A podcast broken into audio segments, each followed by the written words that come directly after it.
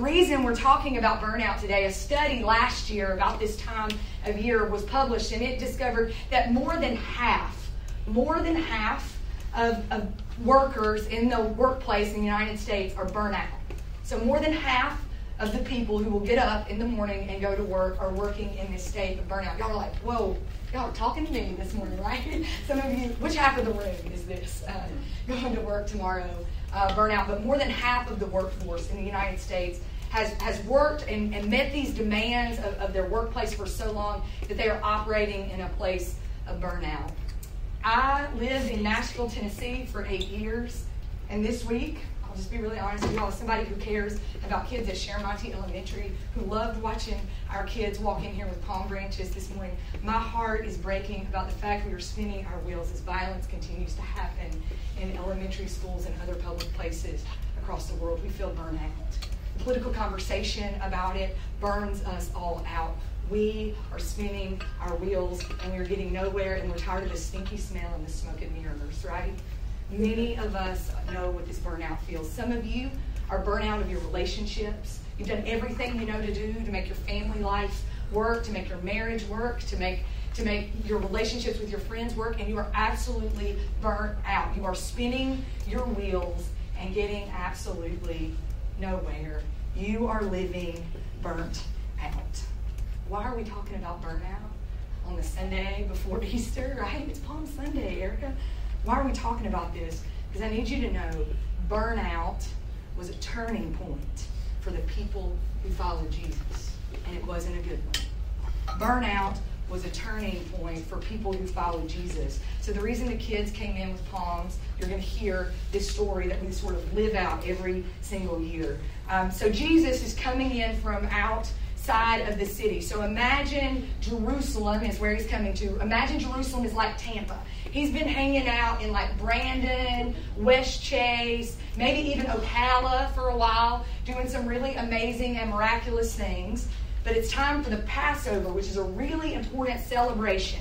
And so now he has traveled from those outside parts of Tampa, um, uh, you know, our suburbs and exurbs, and even like as far as Ocala. He's traveled from there to the city center to celebrate with people that he loves the, the, the festival of Passover. It's when the people who were Jewish remember how Jesus, how Jesus, how God delivered the, the, the people who were slaves in Egypt, the Israelites who were slaves in Egypt, like they crossed the Red Sea and all this. It's, it's a time when they remember that Jesus, that God passed over and allowed them um, uh, this journey into freedom. So they're all coming in to celebrate. Like imagine that video, I'm telling you, if somebody in here needs to know you're looking like that. Um, but anyway, these people are, are really, really excited about what they're coming into. So, Jesus is coming into Jerusalem. The great crowd that had come for the festival heard that Jesus was on his way to Jerusalem. They took palm branches, they dragged him out of the tree, and they went out to meet him. And they were yelling, Hosanna, Hosanna. Blessed is the one who comes in the name of the Lord. Blessed is the King of Israel. Jesus found a young donkey and he sat on it, as it's written, Do not be afraid, daughter of Zion. See, your king is coming, seated on a donkey's colt. At first, his disciples didn't understand all this. Only after Jesus was glorified did they realize that these things had been written about him and that these things had been done to him. So they studied this, but while it's happening, they didn't know what, what all was going on. They didn't realize these prophecies for thousands of years were being fulfilled in front of him. So the crowd that was with him when he called Lazarus from the tomb. So he raised this guy up from the dead. His name was Lazarus. The crowd that was with him there continued to spread the word about Jesus. So they told everybody, this man is coming, and they're excited about seeing Jesus there. So many people, because they had heard that he had performed this sign, went out to meet him.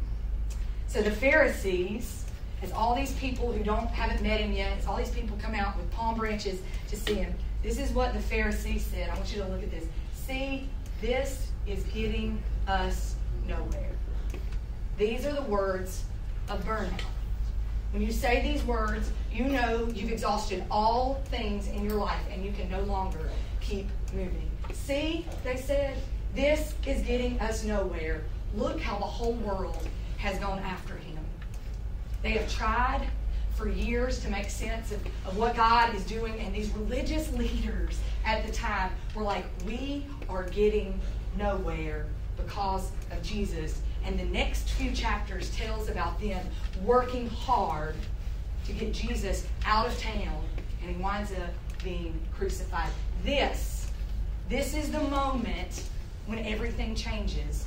When they voice out loud, we are experiencing burnout. We are getting nowhere. I I prayed this this prayer. I lived this this week, right? On Monday morning we're in staff meeting and, and they'll tell you I'm like, Hosanna, Jesus is king. Like I'm so excited, come save us. Jesus. About lunchtime a notification comes through on my phone that there had been violence in a, a public a, a private a small private Christian school in Nashville, Tennessee. Chris and I lived there for eight years. We worked with young people. We had no idea when we pulled up the headlines what it might say. But we knew somebody we knew would be affected by what happened there. Jesus, come save us, I said.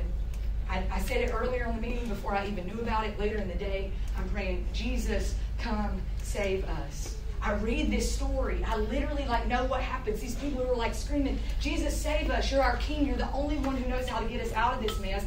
I've laid it down. Three, four, five days later, they've laid the palm branch down and they're yelling, Crucify that man. Crucify him. How did they get there? This was the sentence that got us there. And I kid y'all not, on Monday, I'm like, Hosanna, Jesus, come save us. I'm praying on my knees, on my couch, like, God, please come save us from this mess. And on Tuesday morning, I, I literally looked at Chris and I was like, we're getting nowhere, are we? We aren't getting anywhere, and I don't know what to do. I had stopped praying, and I'd already tried to move towards like what I could do to save us. This is exactly what happens, right? I can look at the all these people who were who were there shouting crucify and I can be like, oh look at them. I can't believe they did that. If you would have just not done that, everything would be fine. But yet I saw myself in that story. I saw myself in this story. This week, um, I'm going to read to you what happens um, after the people have said Hosanna.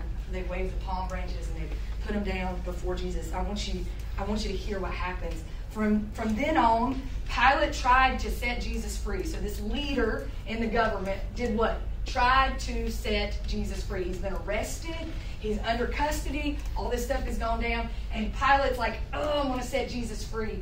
But the leaders kept shouting, if you let this man go, you are no friend of Caesar. Anyone who claims to be a king opposes Caesar. When Pilate heard this, he brought Jesus out and he sat down on the judge's seat at a place known as the stone pavement, which is which in Aramaic is Gabbatha.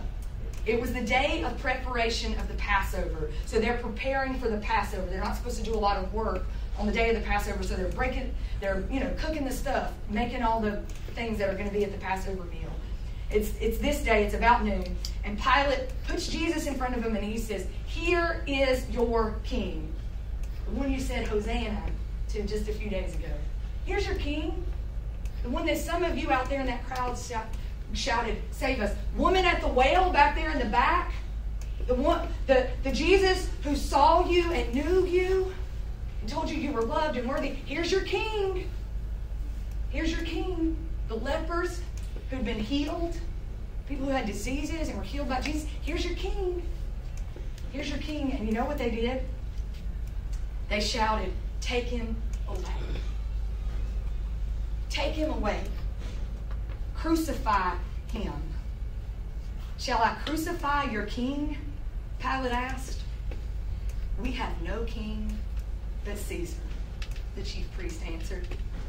Finally, Pilate handed him over to them to be crucified. What got them from the point of Hosanna to crucify him was they laid their palms down and they said, We aren't getting anywhere with this guy. We aren't getting anywhere with this guy.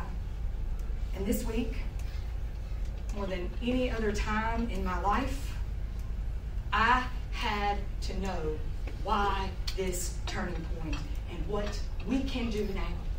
We know better, so we have to do better thousands of years later, right? How do we keep from saying, see, this is getting us nowhere? Because when we say that, we start doing things that means we run Jesus out of our lives, out of our community, out of our town, out of our church. We run Jesus away. We run Jesus out. The surest sentence ever of burnout, spinning your wheels, giving out of energy. We are getting nowhere. I'm a pastor. I read this story and I, I, I, I like literally am like, we can't do this anymore. So I just want you to know what you do in burnout, what happens in burnout. So when you start to say, uh, I'm getting nowhere, I want you to just recognize three unhealthy things that start to come up in your life. The first thing that happens is you lose your priorities. Remember how we spent a lot of time talking about making the first things first the last four or five weeks? In burnout, we lose our priority. They wanted a new king, and we want new things to take over in our lives, right? We start to lose our priorities. They were shouting for Caesar to save them, not Jesus. He's a good king after all. The only one we actually want to serve is Caesar. And Pilate gives the people another chance, right? He says, This is your king. Please, like, free him. And they still shout, Take him away. Take him away. Crucify him. Because they got their priorities mixed up. They forgot what king it is they want to serve. Now, 2,000 years later, I can find myself serving all kinds of things, right? There are some of us in this room that are struggling right now with an addiction, and it has taken over our lives. There are some of us struggling to forgive someone, and that toxicity and anger and pain in our lives has taken over. There's some of us in this world who, who our money and our power and our job is all that matters, even if we're, it's causing us to completely burn out and spin our wheels and get nowhere. We have lost all sense of our priorities. Our families are the last things that we think about. The poor aren't even on our list of things that we care about.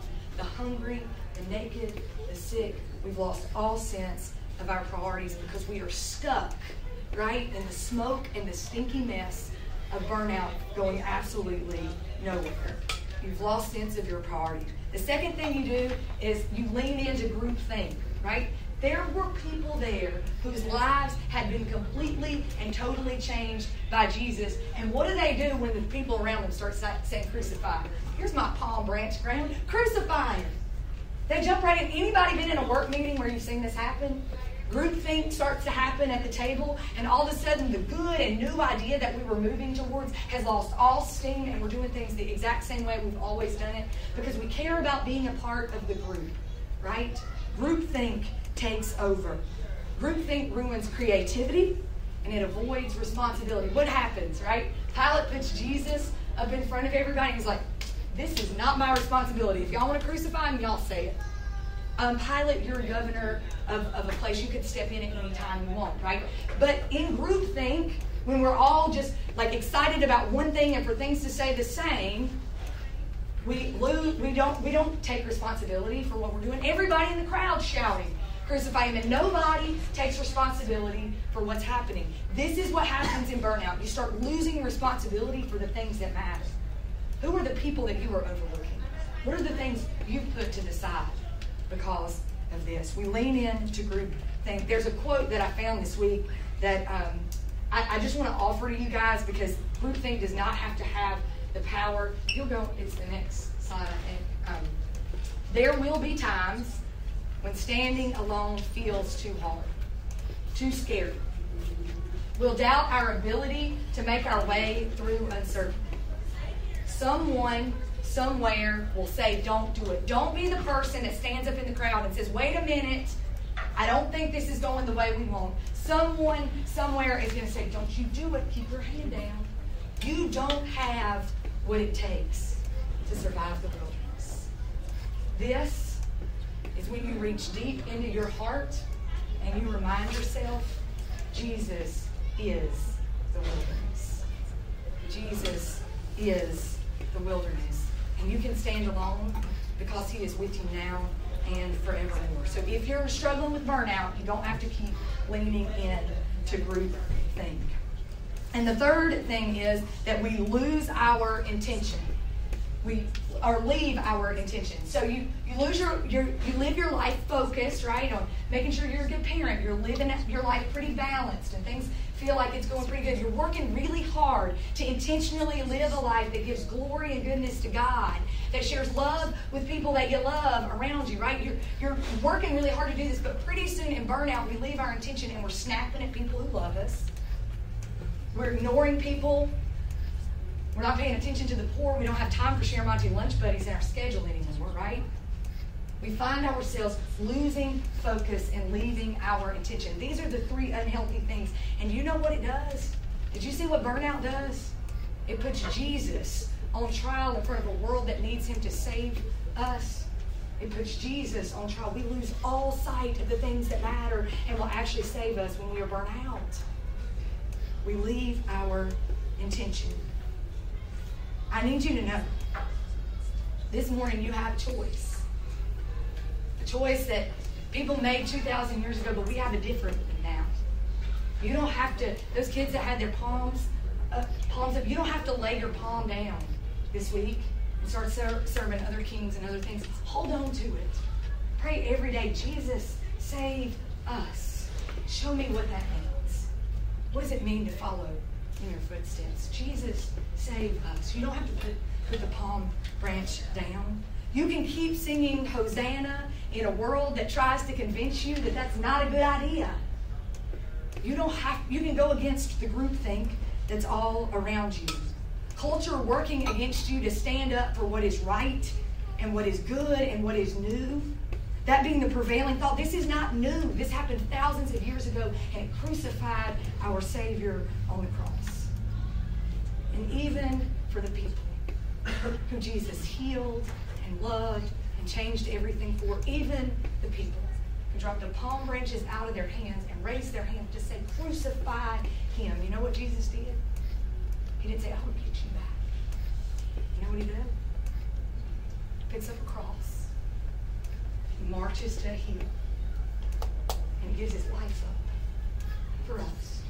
Next week we'll celebrate that he raises again for all the things that hold us back. But this morning I want you to know it doesn't matter how many times you've laid your palm down. If you're having trouble picking it up this morning, you know who marches with his cross to save you anyway? Jesus. Because you are worthy and you are loved. Puts that cross on his back and he marches up a hill to save every single one of us. It took me until last night, and I'm probably going to read it because I might get a little emotional, so I just need y'all to hear that. It took me until last night to have the courage to actually answer God telling me to share this with you. But in December, I was completely burnt out from being a pastor. Those of you who joined us at Panorama Bowling Alley on a parking lot under a tent while we like literally schlepped stuff all over the place and we're soaking wet some days and freezing cold the next Sunday, y'all will uh, y'all will remember that I was uh, probably not in the best place I've ever been in. There was one, that's where we spent December. We did not spend in these nice comfy chairs. We spent it under a tent at Panorama Bowling Alley because we thought things were going to move and we were going to move in there. It's fine.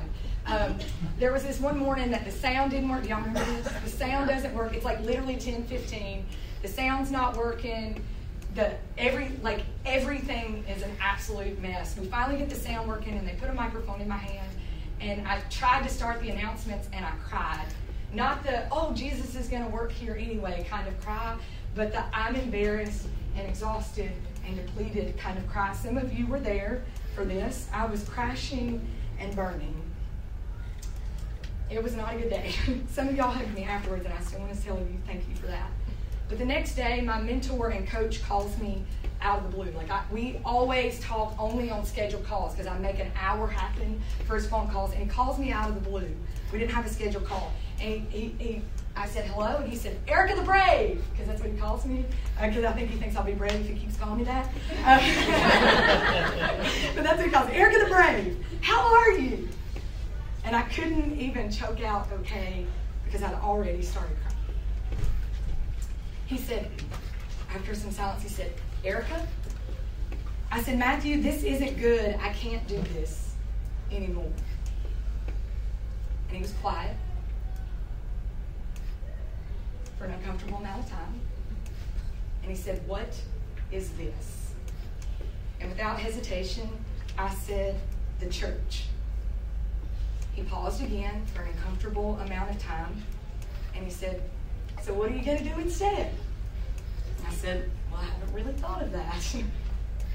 he was like, Well, tell me what you're going to do. I said, Well, I still feel called to be a pastor, so I'll just be the pastor of a different church, a real one with walls and carpet and air conditioning and heat and a sound box that's already set up that all we have to do is plug in a few cords on Sunday morning. Can I get an amen? Amen. amen. I was like, this is all I want. I'll be the pastor of that church. And he's like, okay. And I'm not kidding. I said, but I want to take Mike and Shelly with me. And I want Crystalline and Clarissa too. And I want Brittany and Chris and Harold and Jana and I want Jacob and Jansen and Julie and Sasha and I need I need Sean and Kelly Ann and I hope they'll bring his mama with them too. and I, I said this and he was like, Whoa, whoa, whoa, Erica. He's like, You can't have it both ways. You can't have a new church and the same church. You can't like that's not you can't you can't do that. And when he said that, out of this deep place inside of me, I found the courage to utter the scariest thing I've ever said. So I said, I want all these people in my church. I said, what if they don't want me? What if they don't want me as their pastor anymore? And without hesitation, with no silence, this time he said, Jesus still wants you. Amen. Amen. Even if they don't want you, Jesus will still want you burnout was a turning point in my life. And I had the choice lay down what God had called me to do, lay down what God had raised me up to do, or keep serving Jesus. So in the middle of Christmas, I kid you not, I cut a branch off my Christmas tree and I stood in my living room and I said, Hosanna. Jesus, save us. Because it doesn't matter what you've set down. It doesn't matter how burnt out you've been. It doesn't matter what you've done. Who rejects you or who won't give you space in your life. I need you to hear this. Jesus wants you. Puts a cross on his back and he marches up a hill for you. And for everybody else in this room, it doesn't matter what you've done before. It doesn't matter how burnt out or exhausted or empty you are. Jesus wants you. And he wants to save you. And before Crystalline sings, I want to be crystal clear with every single person in this room. Hear me say this loud and clear. Because Jesus wants every single person in this room. Because Jesus wants all of y'all this body of Jesus, this church wants you too. No exceptions, no checklists, no nothing. Jesus wants you, and we want to walk alongside you as you claim Him as your King and Savior. Hallelujah. This morning, this morning, sing Hosanna like you mean it. Ask Jesus to save you.